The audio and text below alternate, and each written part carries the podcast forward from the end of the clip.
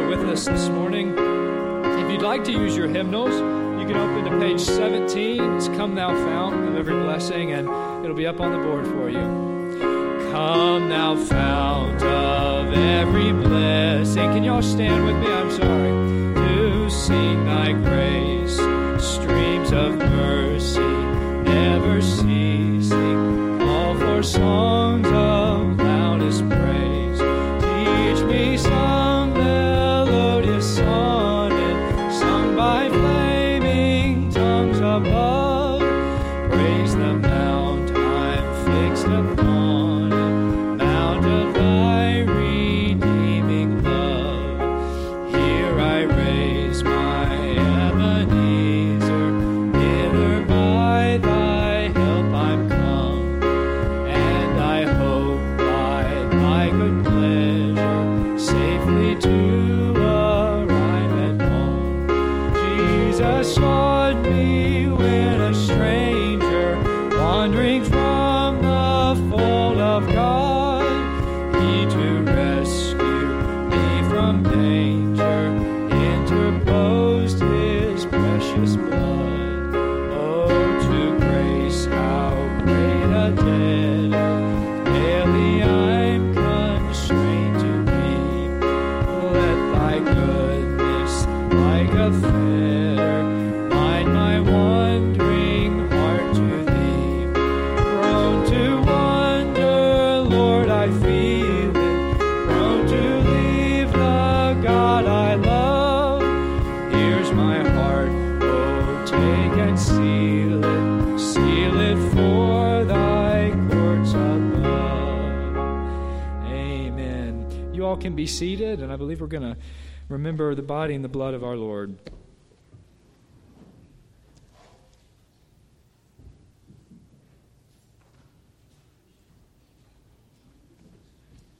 Good morning to everyone. I greet you in the name of our Lord Jesus Christ, and we are gathered here together to worship Him and to sing praises to His name. And this is the first Sunday of the month, and this church on the first Sunday of the month observes the Lord's Supper. And then following the service this morning, we assemble ourselves in the fellowship hall to have some fellowship and to have some food, always plenty of food, more than we can eat. And you are all invited, and don't worry about it if you say, well, I forgot, or I'm new here and I didn't know, I didn't bring any food. That's fine. You're our guest, and we want to take care of you. David says in Psalm sixty-eight, let God arise, and let His enemies be scattered. Let them also that hate Him flee before Him. Let the righteous be glad, let them rejoice before God. Yea, let them exceedingly rejoice. Sing unto God, sing praises to His name. Extol Him that rides upon the heavens by His name, Yah, or Yahovah, or Yahweh, and rejoice before Him. A father of the fatherless and a judge of the widows is God in His holy habitation. I'm going to pray and ask the Lord to bless our time together. We know that our Lord Jesus Christ came into the world to offer Himself as a substitute, as a sacrifice for His people. The Bible says in Matthew chapter one, thou shalt call His name Jesus. He shall save His people from their sins. That was His mission, and that mission was accomplished perfectly. In order to do that, our Lord Jesus had to become a man. He took a body, and He tabernacled among men. He took a body in order that He might lay it down, that He might have blood to shed. He is our sacrifice. In the Old Testament, the high priest would go in before God and offer an animal sacrifice, offer blood, sprinkle blood on the altar. Jesus Christ is our sacrifice, and He is the priest who offers the sacrifice. So He's both the sacrifice and the priest who offers it. He is our king. He is the one who rules us. He is our prophet. The prophet's role was to make known the mind and the will of God to the people. We learn of God, and his will is revealed to us in, by, and through our Lord Jesus Christ. So we thank the Lord for having taken a body, and then having taken that body, we thank him for laying that body down. He says in the Gospel of John that he came to die, and that this commandment he had received from his Father, and that no man could take his life from him, but that he laid it down freely of himself. Let us pray. Our Father, we call upon you in the name of our Lord Jesus Christ, who did love us and who gave himself for us. We are thankful to you, Father, for giving your only begotten Son, that whosoever believeth in him may not perish, but have everlasting life. We are thankful today that we have a substitute. We have a sacrifice. We have a priest. We have an atonement.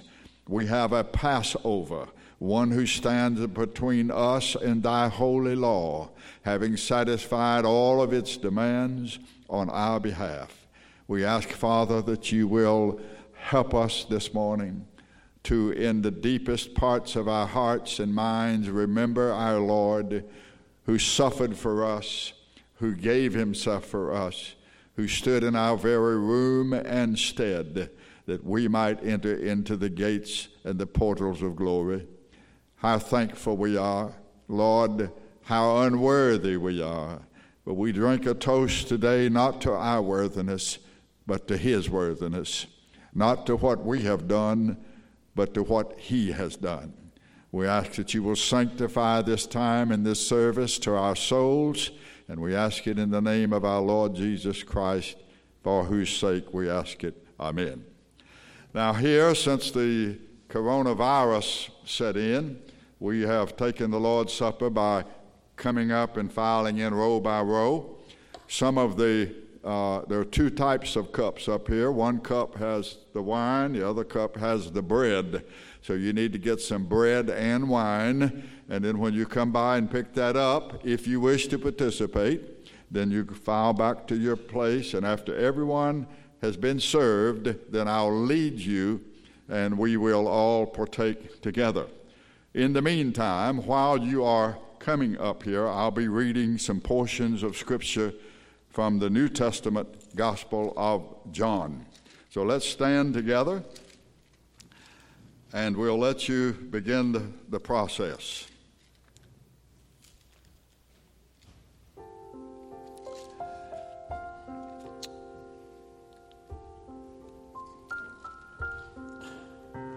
Pilate took Jesus and scourged him, and the soldiers platted a crown of thorns and put it on his head, and they put on him a purple robe. And they said, "Hail, King of the Jews!"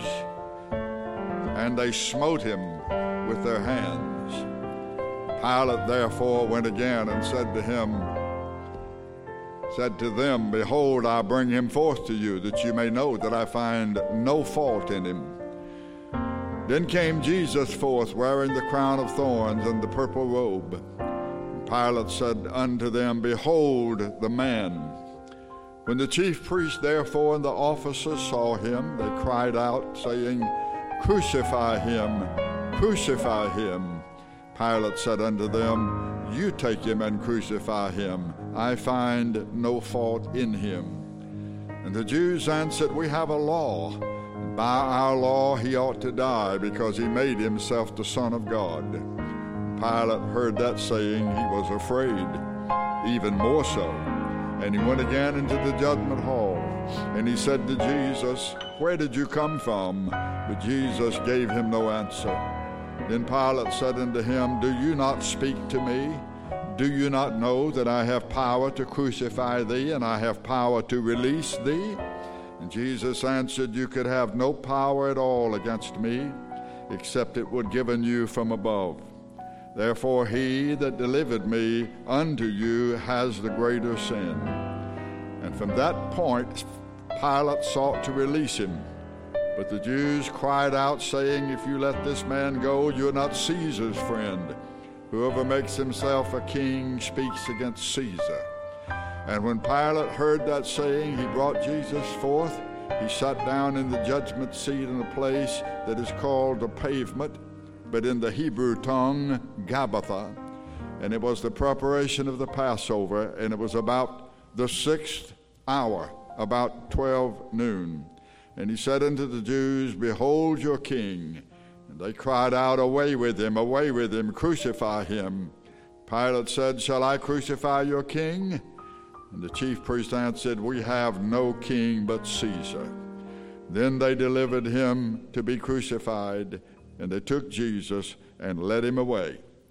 And he, bearing his cross, went forth into a place called the place of a skull, which is called in the Hebrew Golgotha, where they crucified him, two men with him, one on either side, and Jesus in the midst. Pilate wrote a title and put it on the cross, and the writing was, Jesus of Nazareth, the King of the Jews. May the Lord add his blessings to the reading of his word.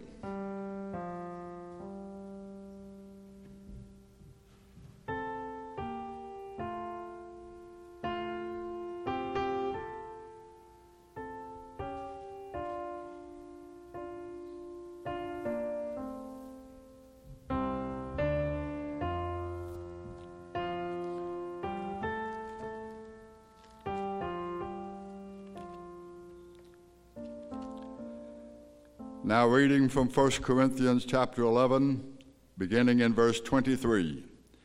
I have received of the Lord that which also I delivered unto you, that the Lord Jesus, the same night in which he was betrayed, took bread, and when he had given thanks, he brake it, and he said, Take and eat, this is my body, which is broken for you.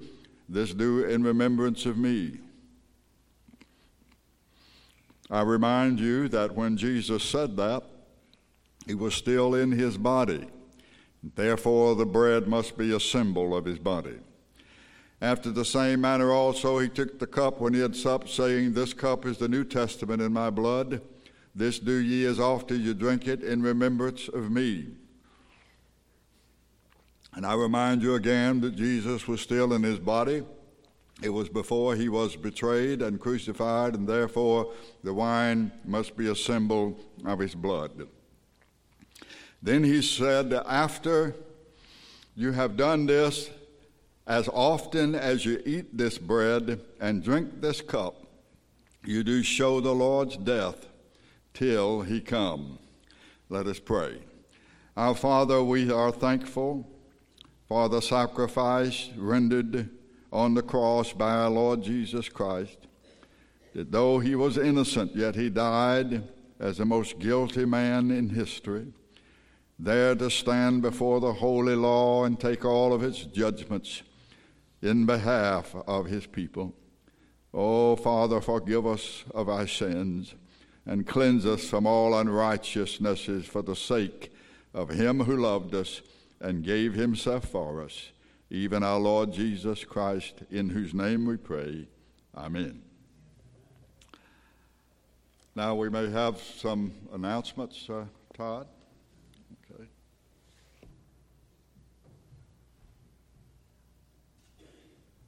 Good morning. Welcome to the services of Grace Church at Franklin. This is an opportunity in the service where we take a moment just to mention some prayer requests before the congregation and ask that as the Lord brings them to your mind this week that you would lift them up before him. We're certainly uh, blessed each and every day by the Lord, and today we have a special blessing. After quite some absence, Mary and Wallace Haddon are back with us today.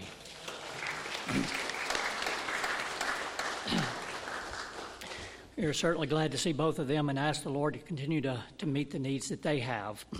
As of last week, we mentioned that Carl Clark was having some bronchitis issues. He is having some improvement, which we're thankful for, but his wife, Dolores, also has bronchitis, so we want to remember both of them. Judy and Lee Barton both fell ill about a week ago. Judy recovered pretty quickly, but Uh, Lee is having some difficulties, uh, recurring fever, fatigue, night sweats, uh, weight loss, and other things. We just continue to ask the Lord to be with him and, and also for Judy as she ministers to his needs. We want to remember, remember a colleague of Joe Moran's. It's a friend and a co-worker that lives out in Georgia. His name is Jay Copeland. He's experiencing some medical issues, and Brother Moran asked you to remember him before the Lord. Also for Tabitha Montgomery's husband, uh, he has had some improvement from his gallbladder, and they thank you for the prayers on his behalf, and continue to remember them before the Lord.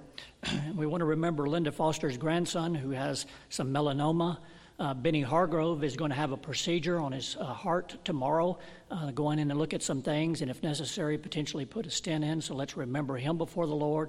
And also for Charlie Whitehurst, who is having some cardiac procedure. Shirley Murphy's eight-month-old grandchild who has uh, COVID. How is he doing, Shirley? Good. Doing well, so we're thankful for that. We want to continue to remember Robert Long, who is having some nerve pain.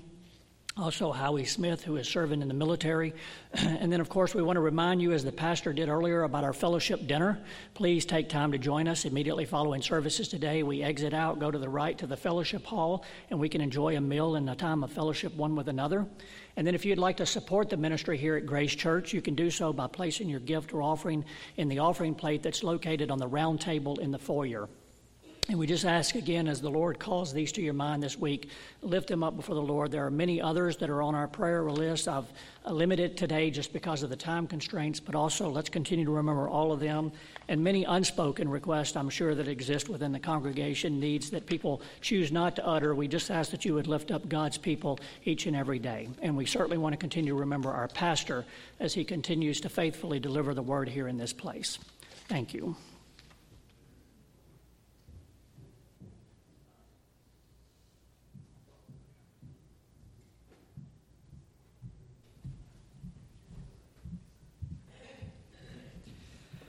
Well, hello again, everybody, and good morning. Uh, hello again to everybody on the internet joining us. If we could all stand up again here, we're going to sing. It's called "Feeling Mighty Fine." I think if, if you've worshipped here for any length of time, you know this. It's an old Statler Brothers song, too. So, and if you can help by clapping your hands, that's great, too. All right, you ready?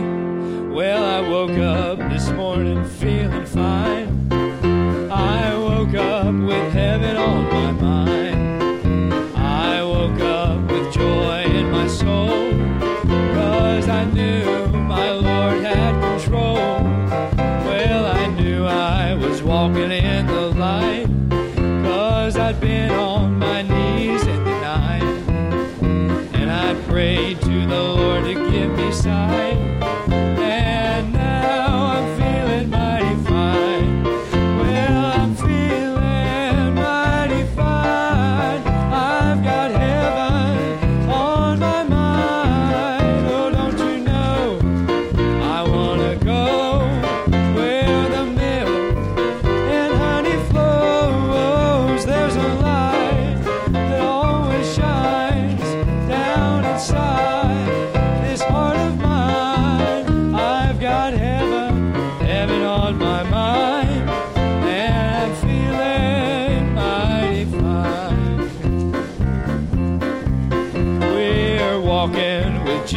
all the time.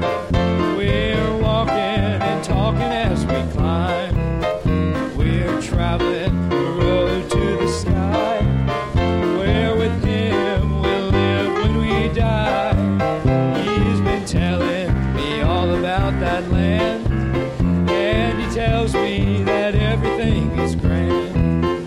And he says that a home will be mine. How about that? How's that make you feel?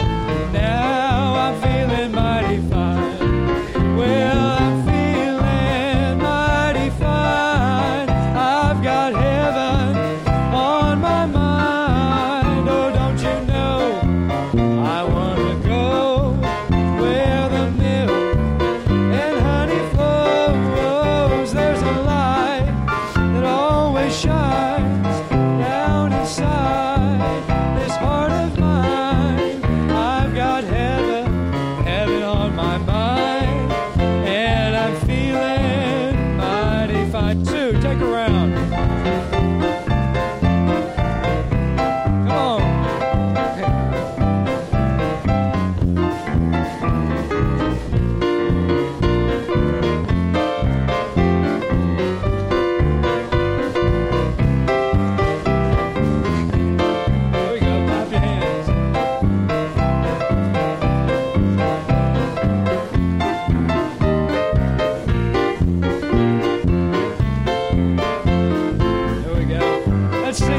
verse again. Oh, I'm feeling mighty fine. I've got heaven on my mind. Oh, don't you know?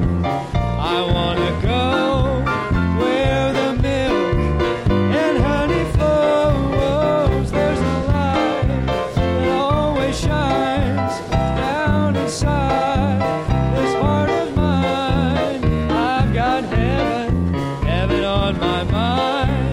So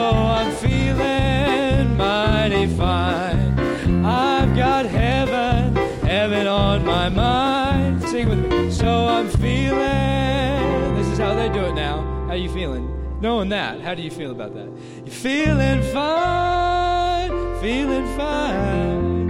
You all can say that too. All right, yeah, this, isn't that good? If you can remember that, we can feel just fine all the time. All right.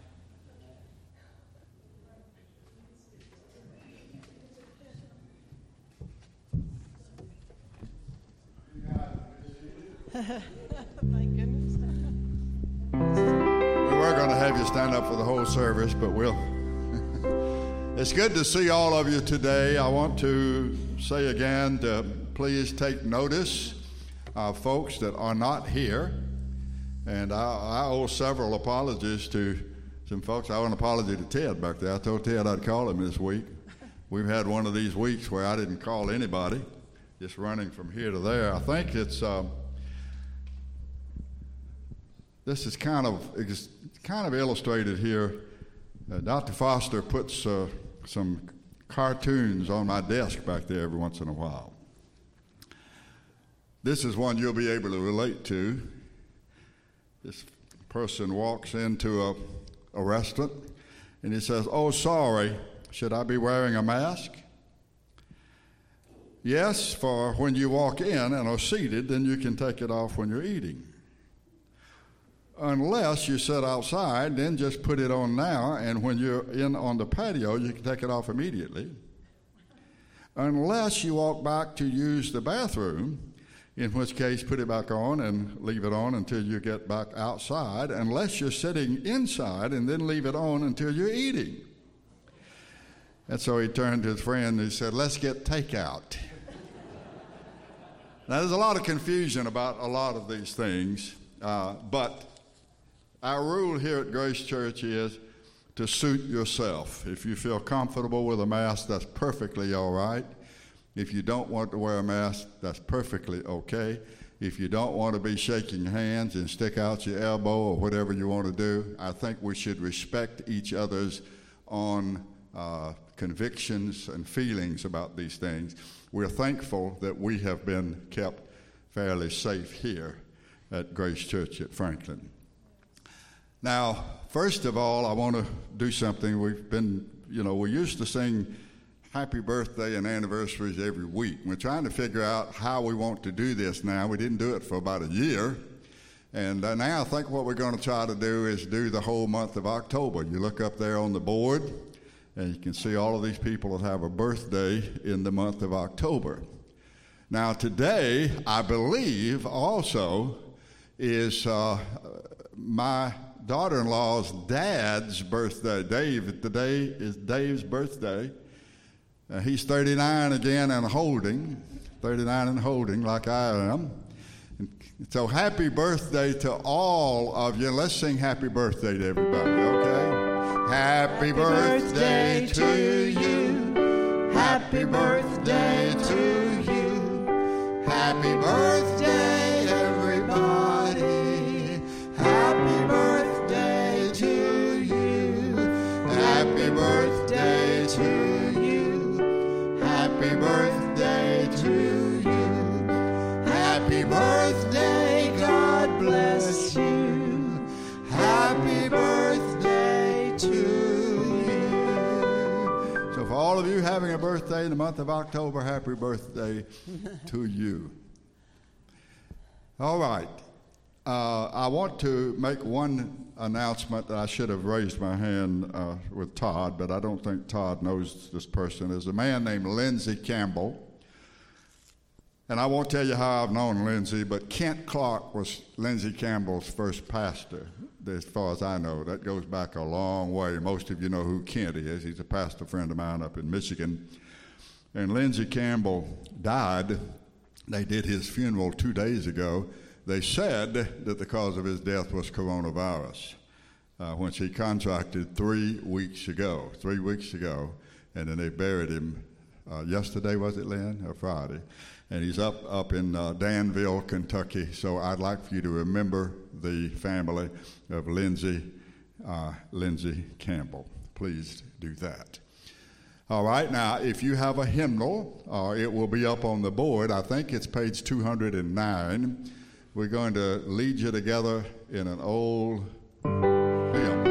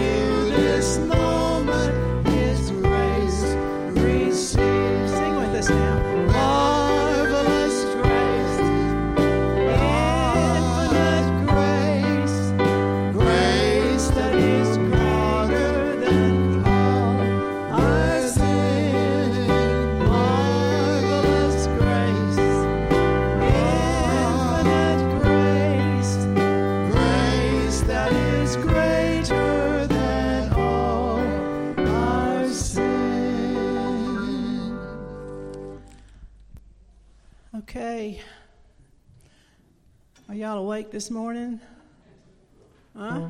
We're going to do a little worship song for you. I want you to sing with me, okay? I love you, Lord, and I lift my voice, come on, to worship you, oh my soul, rejoice, take joy, my King, to what you hear.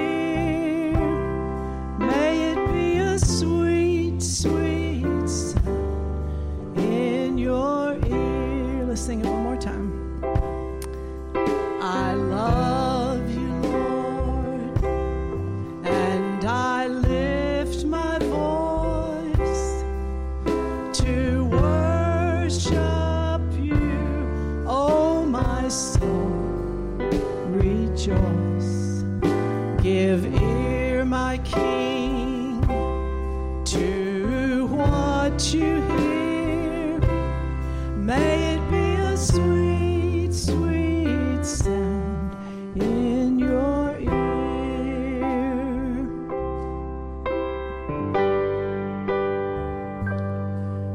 We have come into this house and gathered in his name to worship him. We have come into this house, gathered in his name to worship him.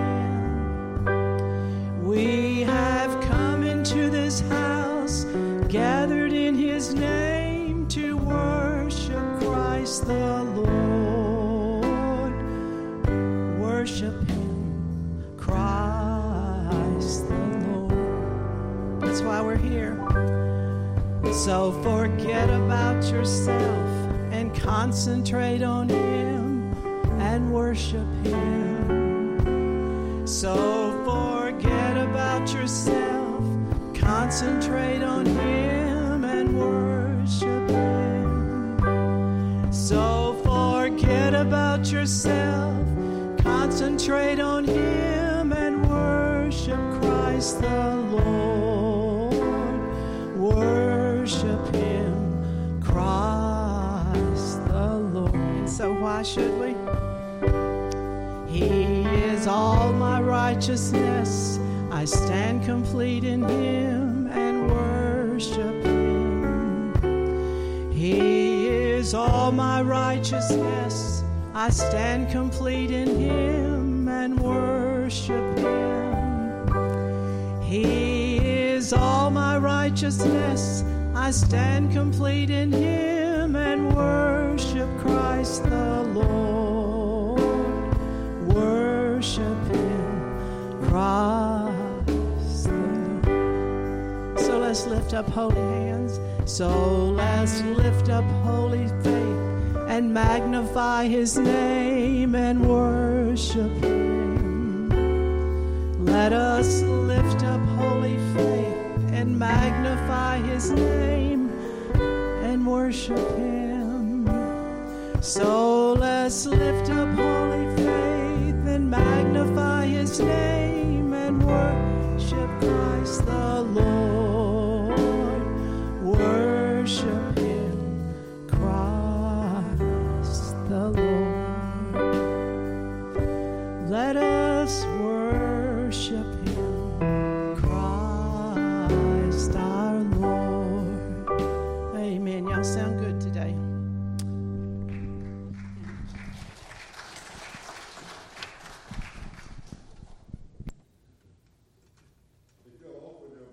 Please, to the book of Genesis, chapter thirty-nine, and stand together with me while we invite our Lord to come into this place where we can worship him, stir our hearts, to open up our minds, to unstop our ears, and give us spiritual vision that we may see.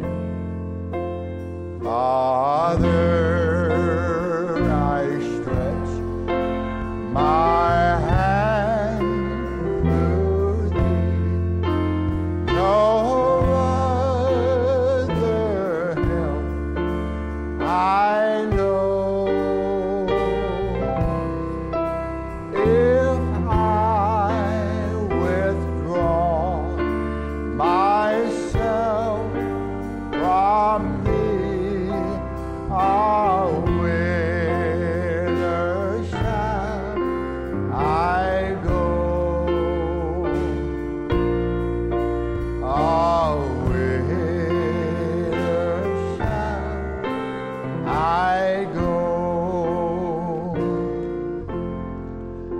Genesis chapter thirty-nine. We welcome all of you who are tuning in by the internet over YouTube, Ustream, our sermon, audio, video. We welcome all of you who are here with us in this place. And I say to the Grace Church congregation again, pay attention to who among our number are missing, because there are a lot of people who are still afraid to get out. There's some who are traveling, and there's some who are ill, who are sick. So pay attention and give them a call, write them a letter, send them a text, let them know you're thinking about them. This is our fourteenth study under the general theme, The Story of Joseph, and I've subtitled this study. I hope you'll be able to understand in a few minutes why, but I've subtitled this study, Pushing Forward. Pushing Forward. Genesis chapter thirty-nine. Joseph was brought down to Egypt, and Potiphar, an officer of Pharaoh, captain of the guard, an Egyptian, bought him from the Ishmaelites who had brought him down to Egypt. And the Lord was with Joseph, and he was a prosperous man, and he was in the house of his master, the Egyptian. May the Lord add his blessings to the reading of his word, and let God's people say, praise the Lord, and you may be seated. Joseph is now in Egypt. How did he get there? Well, he was taken there by the Ishmaelites, who bought him, paid twenty pieces of silver for him, from Joseph's own brothers. Then he was sold a second time to a man named Potiphar. Potiphar, an Egyptian, a prince of the Pharaoh, chief of the executioners, whose name means devoted to the sun. So he is a worshiper of the sun god. And today's message will find the support in that verse two. And the Lord was with Joseph, and especially in this phrase, and he was a prosperous man. Though he was hated and sold as a slave by his brothers, he was a prosperous man. Though he was sold as a slave a second time to a heathen sun worshiper, he was a prosperous man. I might say he was a prosperous man in spite of all that was happening to him.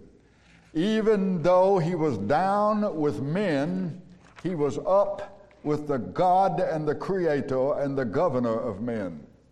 You see, he was a prosperous man by divine standards. Now, the modern Western idea and the general definition of prosper is, and I quote, to succeed in material terms, to be financially successful, end of quote. Sad to say, this idea has crept into the theology of the Christian church. We're told that prosperity is in the atonement, in the sacrificial death of Christ. He not only died to deliver us from sin, but from poverty as well.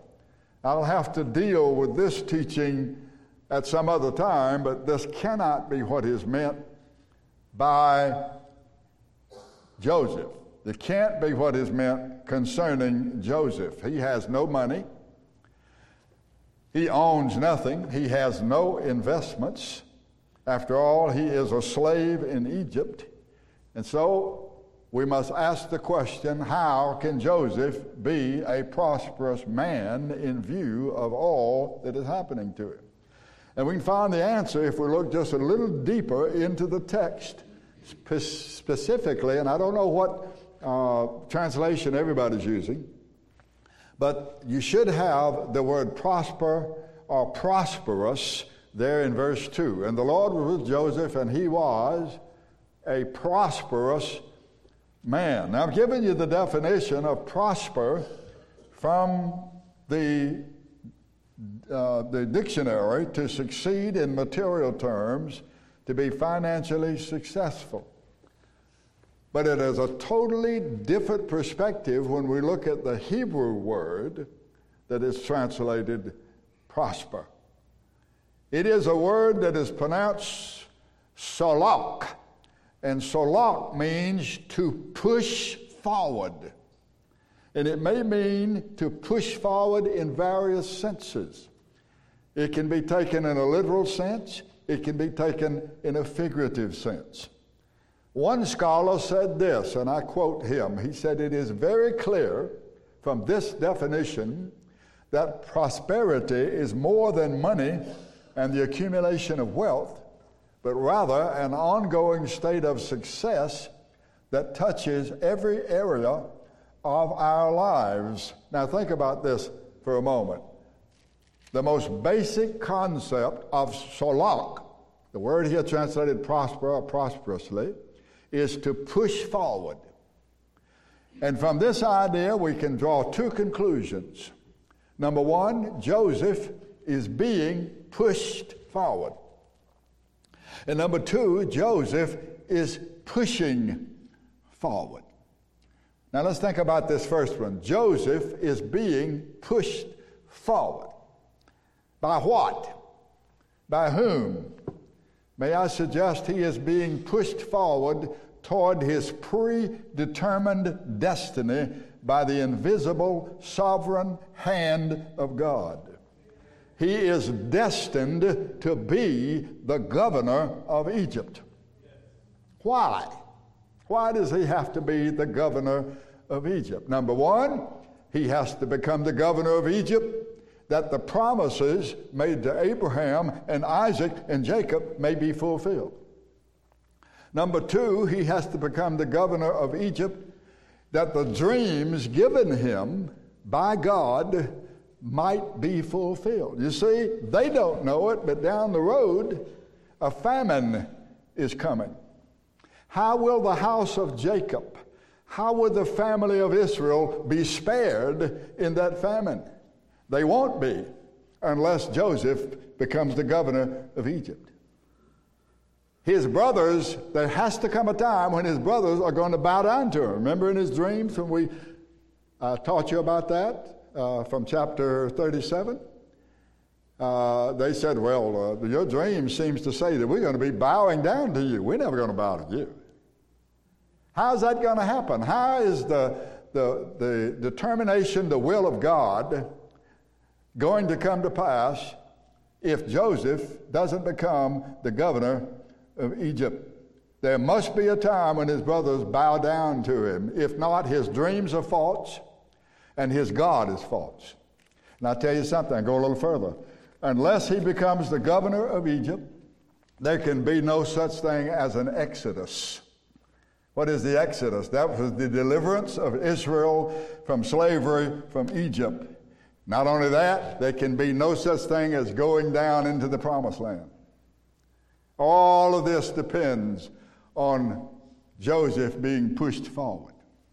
Why do you suppose he was sold to some Ishmaelites headed toward Egypt, headed toward a particular part of Egypt? How do you suppose, as we say today in this generation, as luck would have it, Joseph was offered up for sale by Ishmaelites at a particular place, a particular slave auction at a particular time?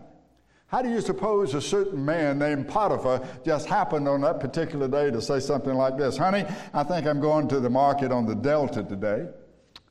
We need some help around here, and we're doing so well, it's more than I can manage.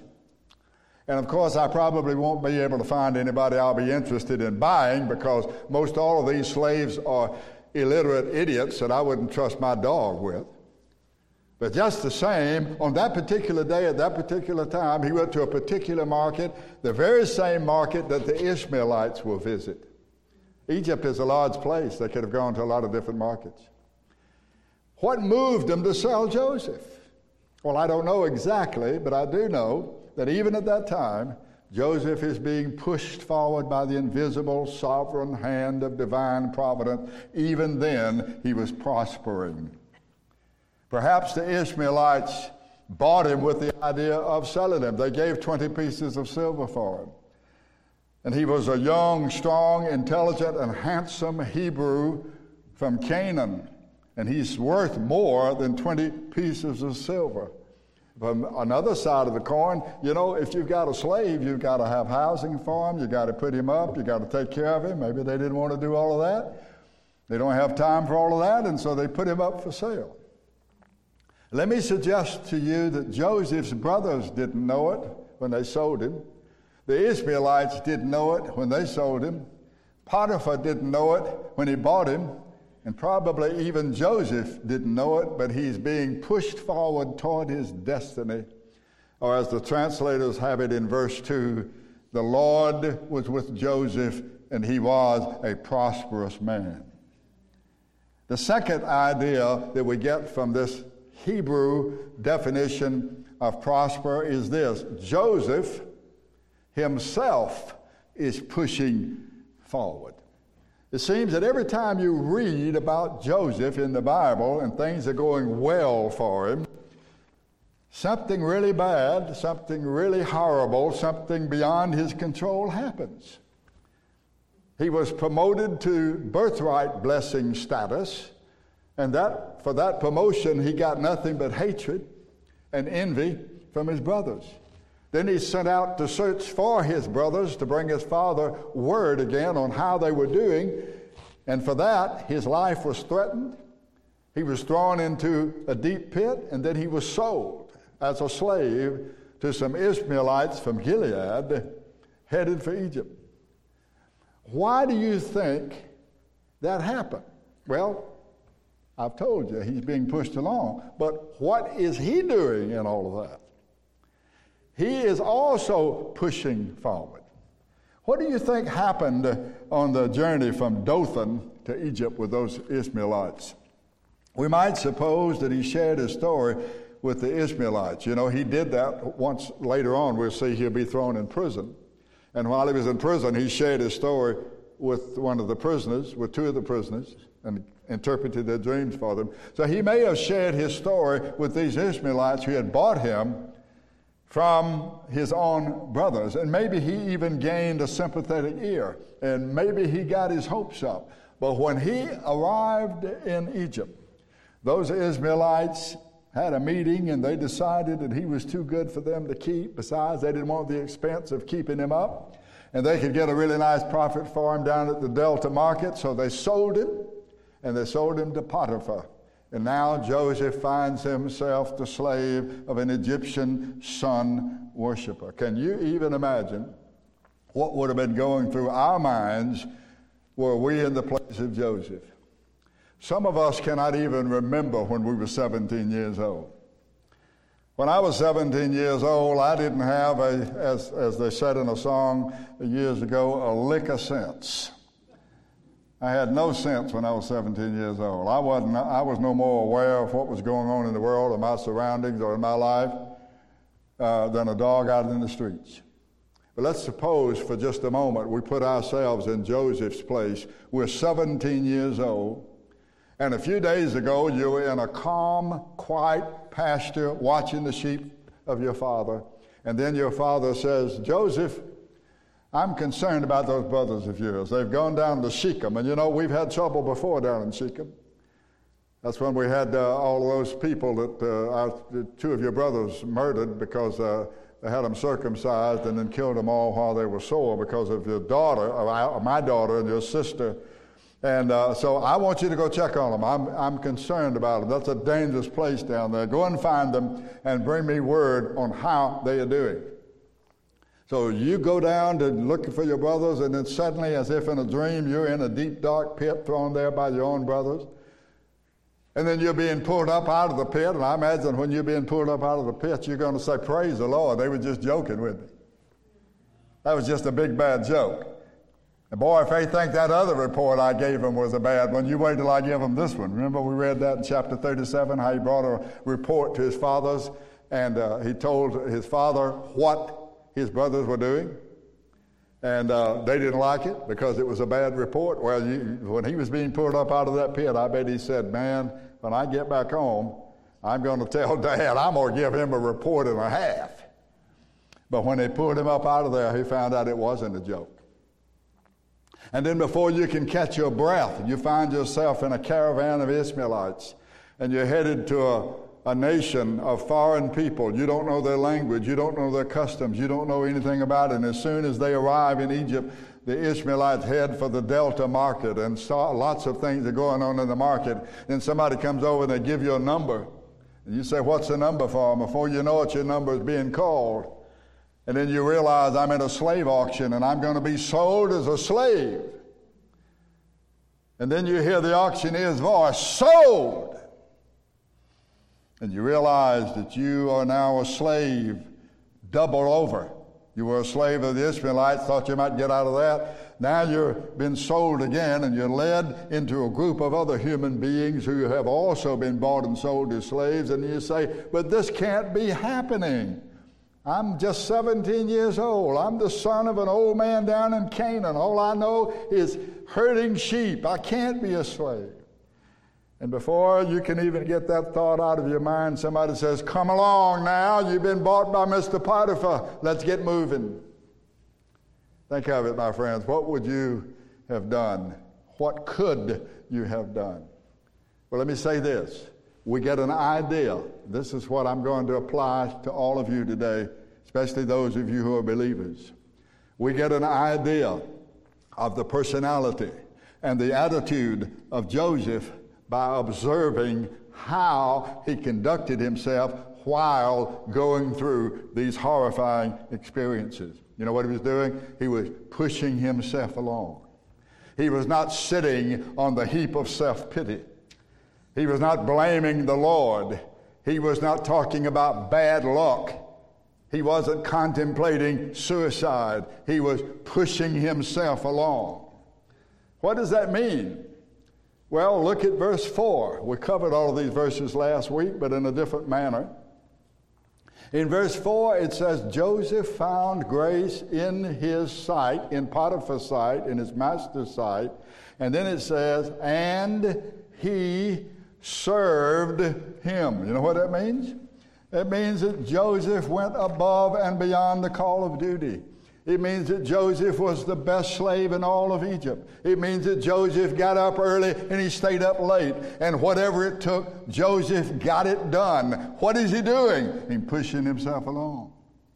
In pushing himself forward. He didn't give in and he didn't give up. He didn't fall into the pool of self-pity and despair. Rather, he trusted in his God and he kept pushing forward, and that's the meaning of the Hebrew word salak, that's translated prosperous. Let me give you one more thought to consider. And we've already hit on this a couple of studies back. When one is in sync with the sovereign will of God, When you're in the sovereign will of God, you are prospering. You are moving along. You are pushing ahead. A couple of studies ago, we learned that when we determined to walk according to the revealed will of God, that is the Bible, this is the revealed will of God, then we'll be moved right along with the secret will of God. If you missed that study and you'd like to have it, and I think it's study eleven, the bottom line is this, my friends. Trust in the Lord and do not lean unto your own understanding. In all your ways acknowledge him. Pray to him. Talk to him. And he will direct your paths. Joseph was a praying man. Joseph was a man who trusted his God, who knew his God. And he trusted him with all of his soul. And the Lord moved him right along. We have to be sure that with all of our planning, we're seeking the Lord's will, because if we're not, we may prosper by the standard of the world, but not by the standard of the Lord. And as you know, and as I've already mentioned, men do not measure prosperity with the same measurement used of the Lord. Men measure each other by each other, and usually it's by how many toys you have, by how many goods, or how the size of your house, or what you possess. But God measures men by what possesses them. Amen. Men measure one another by how they stack up against one another. but God measures by the rule of his Son and how they stack up with him. And let me tell you this, if God is with a man, if God is with a nation, if God is with a people, that nation, that man, that people is in a state of prosperity. As we have learned, if you have Jesus, you have God. If you have God, you have everything. What else do you need? Was God with Jesus? Well, you know he was. One of the names of our Savior is God with us, Emmanuel. When Joseph, the husband of Mary, the mother of our Lord, had doubts about Mary, an angel was sent to him with these words, Joseph, thou son of David, fear not to take unto thee Mary thy wife, for that which is conceived of her is of the Holy Ghost. She shall bring forth a son. You shall call his name Jesus. Uh, he shall save his people from their sins. And all of this was done that it might be fulfilled which was spoken of the Lord by the prophet, saying, behold, a virgin shall be with child, and shall bring forth a son, and they shall call his name Emmanuel, which interpreted means God with us. My friends, Jesus was God come to be among men.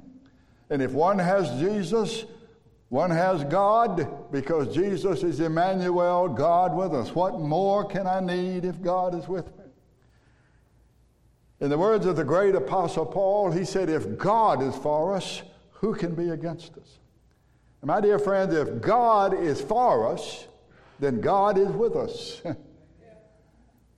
Remember how Paul encouraged the saints at Corinth? Let me read it to you, and then I'll tell you where it's found. He said, you, you, You saints at Corinth, quit following men, he says. Let no man glory in men, for all things are yours, whether Paul or Apollos or Peter or the world or life or death or things present or things to come, all are yours, and you belong to Christ, and Christ belongs to God. That's in First Corinthians chapter three. One cannot always tell if God is with a man or a woman or a nation because of their outward condition or their outward situation or their outward attire. Even Abraham Lincoln knew that. I wrote this quote down by Abraham Lincoln. Here's what he says. God often sends great souls into the world clothed oftentimes in curious attire. And one misses much good fellowship who thinks that from what men seem to be, he can determine what they are. When the Lord Jesus was here, there was nothing that distinguished him from any other man. Nothing. All of his glory, all of his majesty was hidden in his earthly tabernacle, his body. So from the perspective of men, Joseph is in a bad situation, and his stock is going down. But the Lord doesn't see things as men see them. Man looks on the outward appearance, but God looks on the heart. Man looks at the present, but the Lord looks at the end. Reminds me of a story I heard about a seven-year-old whose team was losing twenty-one to nothing. And when they asked him, they asked this boy named Billy, they said, Billy, do you think your team even has a chance? And Billy said, we ain't worried a bit. He said, how's that, Billy? He said, well, you see, we ain't come up to bat yet. At the moment, it doesn't look like Joseph is going to win, but he hasn't come up to bat yet. And this generation thinks that they are almost through. I can tell when I watch the news. When I see people parading in the streets for all the wrong reasons, I can tell that this generation thinks they're almost through with Jesus of Nazareth. But let me tell you, my friends, he hasn't come up to bat yet as King of Kings and Lord of Lords. They've only seen him as the humble carpenter's son, the man who went around doing good, who healed. His glory was covered by that tent that he tabernacled in while he was here. And let me say, say this, neither Jesus nor Joseph seem to be what they were. Joseph is looked upon as a poor slave But let me tell you, he's the governor of Egypt in the purpose of God. Joseph was a son of promise, but Jesus was the son of promise. Joseph was destined to be the governor of Egypt, and Jesus, while he was here, was destined to be the governor of the universe. And here's my final word today. To push forward with the Lord does cost. You pay a price. Joseph paid a price. The Lord selected him to be the Savior of his family and the, the one who would concrete and seal all the promises made to Abraham and Isaac and to Jacob. But Joseph was sold by his brothers when he was seventeen years old. He became governor thirteen years later at the age of thirty, but he didn't see his aged father whom he loved and who loved him until he was about thirty-nine or forty years old. He paid a price. Not only mentally did he pay a price, psychologically, but physically as well. Listen to these verses from Psalm one hundred five, beginning in verse sixteen. The Lord sent famine to their country. He took away all their food, but he sent a man ahead of them, Joseph, who had been sold as a slave. Listen to this now. His feet were kept in chains, and an iron collar was around his neck until what he predicted came true.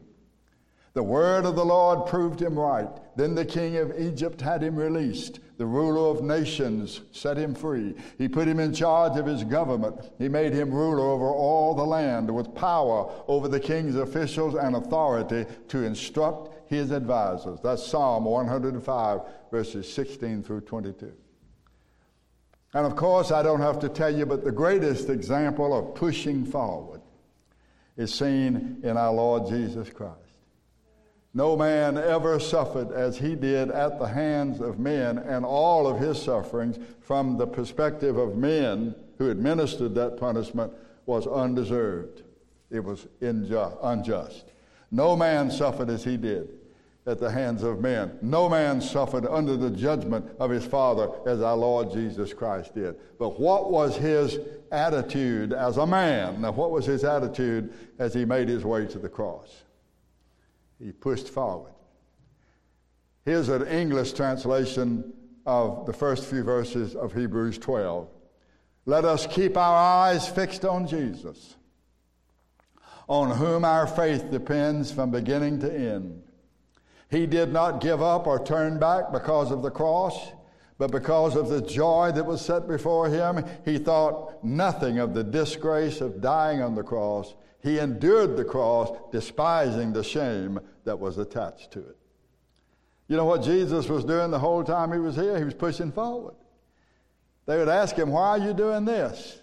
Well, he said, you don't know now, but you'll know later. I have an agenda here. I came here to accomplish the will of my Father. I always do those things that please him.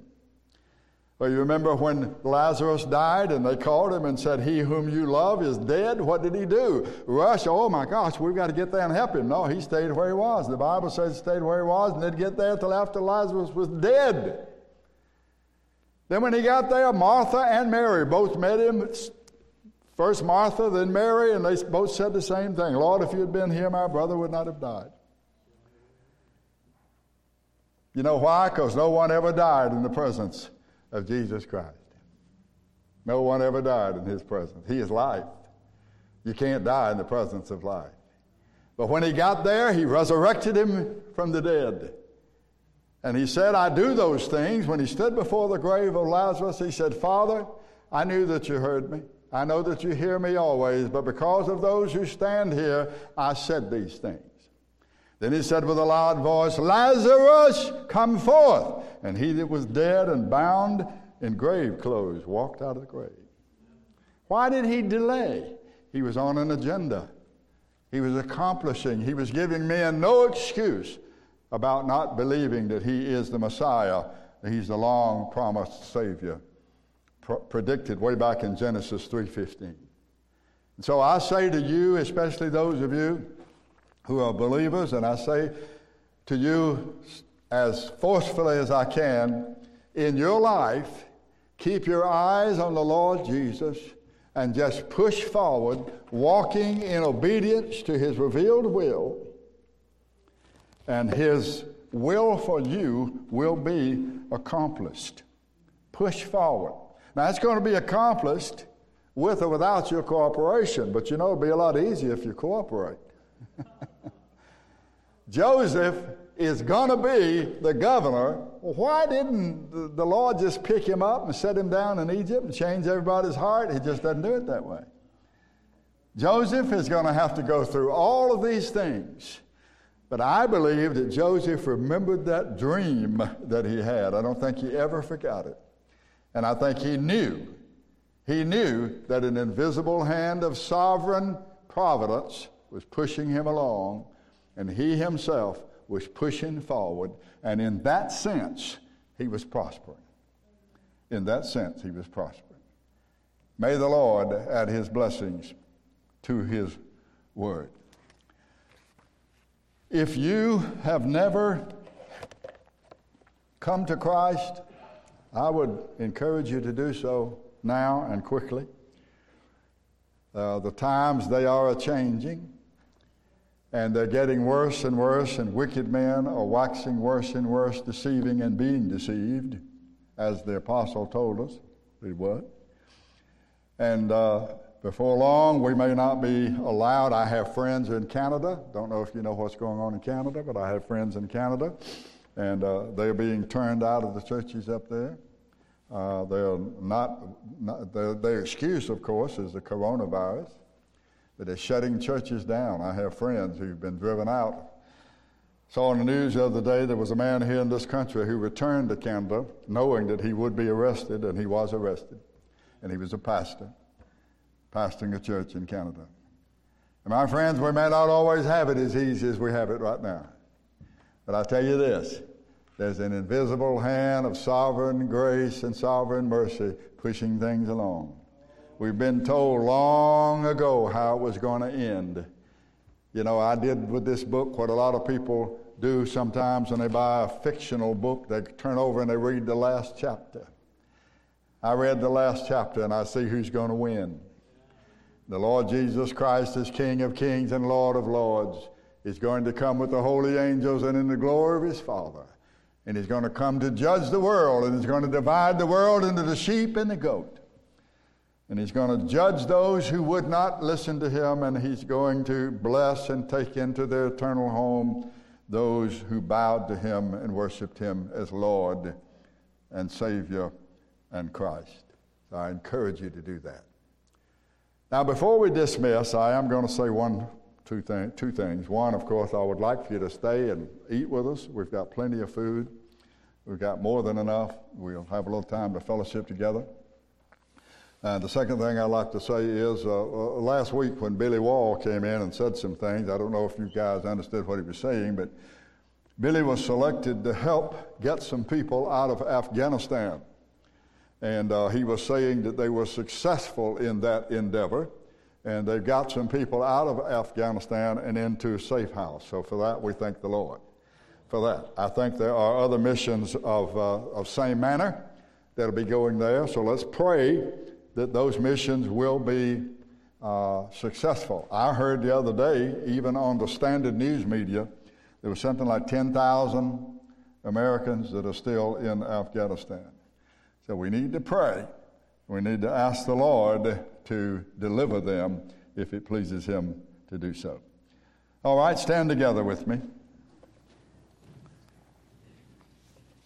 going to say uh, goodbye to our internet friends. Thank you for tuning in. Pray for us. Thank you for your support. And for those who, of you who are here with us, let me say we're so glad to have had you. I hope you'll come back and worship with us again and study God's Word with us. And again, I earlier said, pay attention to the many people who are not here today. Perhaps some of them are ill and sick. Some of them are traveling. Find out what their situation is and let them know you're concerned about them. I'm going to pray, and then we'll sing. Our Father, we call upon you in the name of the Lord Jesus Christ. We thank you for this little lesson that you've given us, that you and your The invisible sovereign hand of providence are moving things right along on schedule, that everything is going according to your plan and your purpose, that you sit upon the throne of the universe and you work all things after the counsel of your own will, and you do according to your will in the army of heaven and among the inhabitants of the earth. And none can stay thy hand or say unto thee, what are you doing? Help us, O Lord, that in our heart of hearts we might bow down and worship you as the sovereign God, and that we might, Lord, to come to surrender to the Lord Jesus Christ as the Lord of lords and King of kings, as the way, the truth, and the life, as the only Savior, as the only one who stands between God and eternal judgment. O Father, have mercy upon our generation. Rend the heavens and come down among us, that we might see conversions, we might see men and women and boys and girls seeking the Lord while he may be found. We ask it in the name of Jesus, the Christ, our Savior and our Lord, for his sake. Amen. Let's sing this song, Under the Blood of Jesus, Safe in the Shepherd's Fold.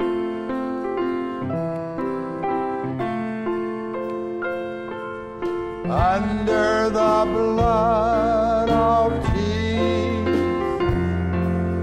safe in the shepherd's fold, I'm under the blood of Jesus, I'm safe while the age is old, I'm safe.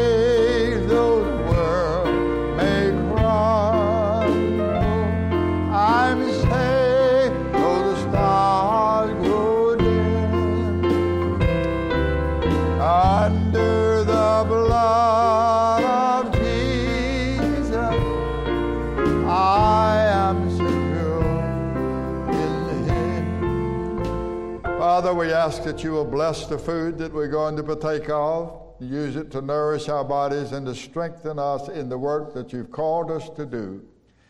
We have confidence that your word will not return void, but that it will accomplish that whereunto thou hast sent it. Through Christ our Lord, we pray, for his sake we ask it. Amen.